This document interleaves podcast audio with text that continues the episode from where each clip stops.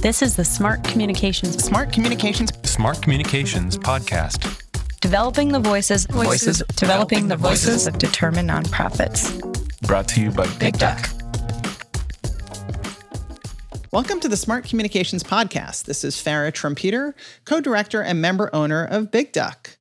Clear vision, mission, and values are the bedrock to strong nonprofit organizations and their brands. In today's episode, I'm talking with Ryan Gerhardt about how you can create and use your vision, mission, and values. Let me tell you a little bit about Ryan. Ryan, who uses he, him pronouns, is a senior copywriter and member owner at Big Duck, having joined our team in early 2020.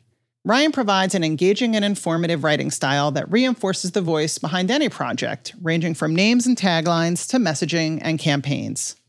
Before Big Duck, he honed his communication skills across many applications, from book publishing and writing articles for online media outlets to copywriting work in the agency world and in house marketing for the Nantucket Film Festival. Ryan's been on the podcast before talking about embracing the challenges of changing your name and examining different structures for taglines. Ryan, welcome back. Thanks, Farra. Good to be back. All right, well, let's zoom all the way out. Why are vision, mission, and values so critical to who an organization is? I think at Big Duck, when we're talking about vision, mission, and values, the thing that is so critical is that they help nonprofits reflect a deeper and more sustainable focus or drive behind what they're doing. They give people something to hold on to that's beyond an immediate action, something that goes a little bit deeper than, hey, this is our XYZ issue. And so, in that way, they're able to offer a first real piece of substance or something that's behind the brand or organization that's more than a name or a logo or, or something that's catchy. Now, I know a lot of people have different ideas for what each of these tools is meant to do. And I'm wondering, Ryan, if you could just provide us with a definition or a description for vision, mission, and values. Absolutely. So we tend to lump vision, mission, and values together because they each do something that plays a little bit off from the other. When we're talking about a vision statement, you know, we're talking about that articulation of the better world you're working to help achieve, that picture of the future that's often idealistic and motivating, something that we might not be super close to now, but we really want to get to. And at Big Duck, we like to think of those in terms of four different levels. Organizations often have a vision potentially for the world or for maybe a group of people. Maybe it's for the specific field that they're working in, or in some cases, it's even a vision for their actual nonprofit alone. And so this again works really closely with the other pieces because if your vision is that idealistic future you're working toward, your mission statement helps to explain to folks how your organization will actually achieve your vision. What are the things you're actually doing? And when we're talking about creating a mission statement, there are really five main things we think about. Can this be reflective of our brand strategy pieces? How can we make this super clear, free of jargon? Keep it really, keep it short, keep it concise, and then just as differentiating and active as it can possibly be. So those are the two real heavy hitters, your vision and mission you hear most often spoken about, but values are a really important third piece to that because they start to articulate what are the key beliefs and philosophies that are actually guiding this work you're doing. And so this goes both internally and externally. You're starting to identify and live up to core values in a way that is really critical and motivating to these relationships you're building with your key audiences. It makes me think as you're talking in some ways, the vision is the why, the mission is the what, and the values are the how. Absolutely. When people think about branding, I think most of them immediately think of an organization's name or its logo, or maybe they go to the elevator pitch or its website. But in the brand raising framework, and for those of you who may have not heard that term before and may be new to the world of Big Duck, brand raising comes from a book that Sarah Durham, our founder, wrote several years ago. And in the book, there's a framework that we still use at Big Duck. We'll link to it in the show notes. You can see it on our website at bigduck.com slash brands. In that book and in the framework, vision, mission, and values are actually at the top of the pyramid at what we call the organizational level of the brand. Then it follows that in the identity level of the brand, we look at the verbal identities such as the vision, mission, and values in writing. So at the top, we think about the concepts of vision, mission, and values before we even can get into what are the goals for the brand? Who are the most important audiences? What do we want those audiences to think and feel about us? Because we can't develop direction for the brand if we don't have direction for the organization. So once we're clear on what an organization is trying to do, why it exists, how it goes about its work, we can then think about who are the most important people that really need to understand and connect to this organization through its communications. And again, what do we want those people to think and feel about us or the concepts of positioning and personality, which we often call brand strategy. So, Ryan, I'm curious when we think about the written version of vision, mission, and values, how can we use those to reinforce brand strategy? And how can they help us build strong connections with an organization's many audiences? You did touch on this a moment ago, actually. And when we're collectively thinking about the vision, mission, and value statements as a unit, in part, they're able to help build this strong connection by providing that clarity in very simple and accessible language, a very clear way they are starting to let folks know different pieces of information around the organization's key pieces. What are we doing and why? How are we creating these lasting impressions and connections that go beyond those top level feelings or identifiers? With a vision, mission, and values, if we're starting to let people know this is what we see, then we can figure out okay, these are the key audiences that need to know what we're working toward in terms of this future. If we're figuring out this is how we're going to do it that'll help figure out okay these are the goals that we need our communications to do if we know what the how is and the why is it pretty clearly lays out for the organization some things that they need to start checking off in order to take one step now and again to reach that so again it really is a clarity moment to get everyone on the same page both internally as well as your closest audiences externally Great. I'd love to shift into actually talking about how the written version of vision, mission, and values get created.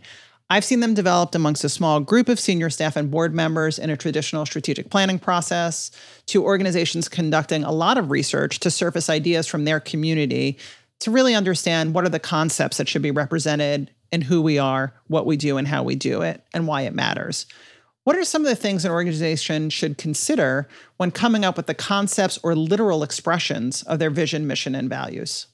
Yeah, I think the different approaches that you laid out all have different merits. I think the main thing folks should keep in mind is that no matter which approach you take, there are shortcomings to each, and it's about balancing what is the bigger advantage versus what is the bigger disadvantage. So, for example, when you're crafting statements with a group of board members or maybe a, a select group of senior staff, sometimes this can be as many as a dozen people or more.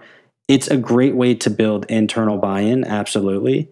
It's a great way to maybe hit on some of the bigger key ideas that people outside will not know. But at the same time, it's not always the best way to create the clearest external statements.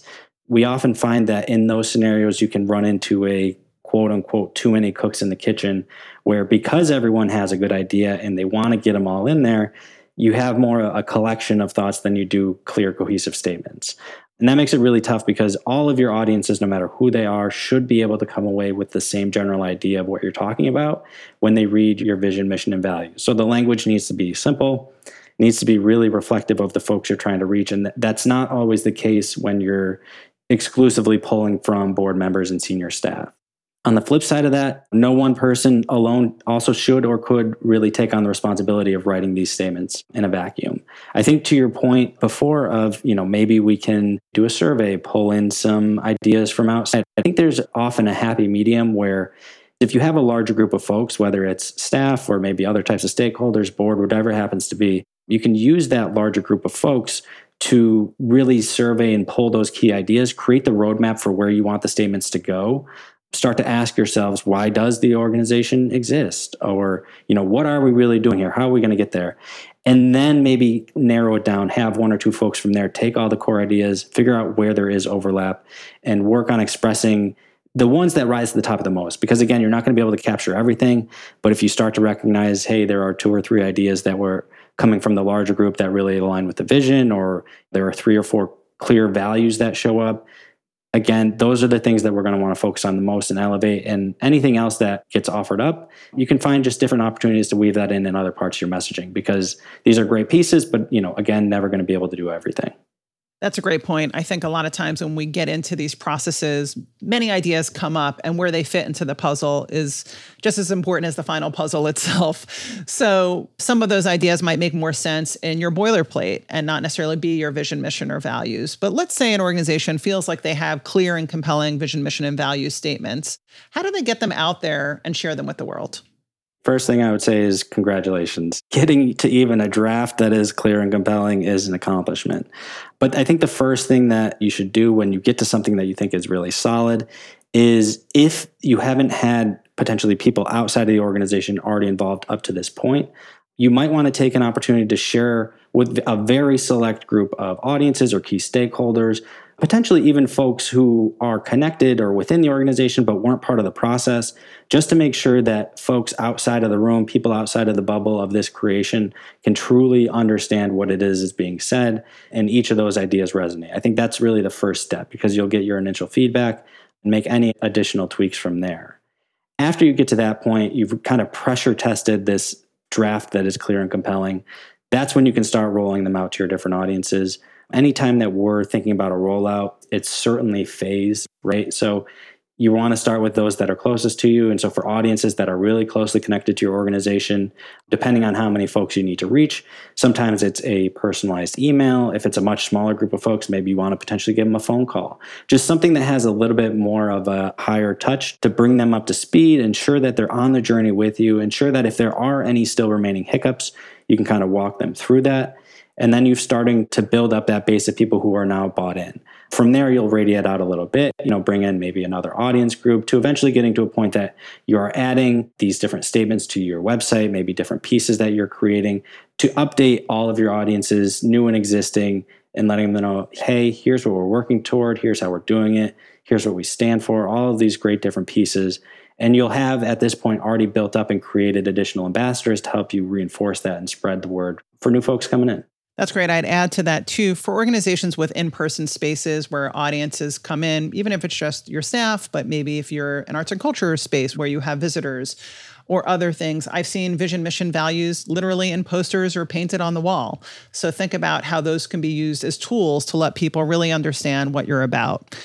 Ryan, last question. How often should an organization consider changing these statements? What are some clues, maybe, that one or all of them might need to be updated? Well, if these statements are created in conjunction with Big Duck, you never need to change them. They're going to be perfect. uh, no, but in reality, at the bare minimum, these guiding statements should be useful for at least maybe five to 10 years.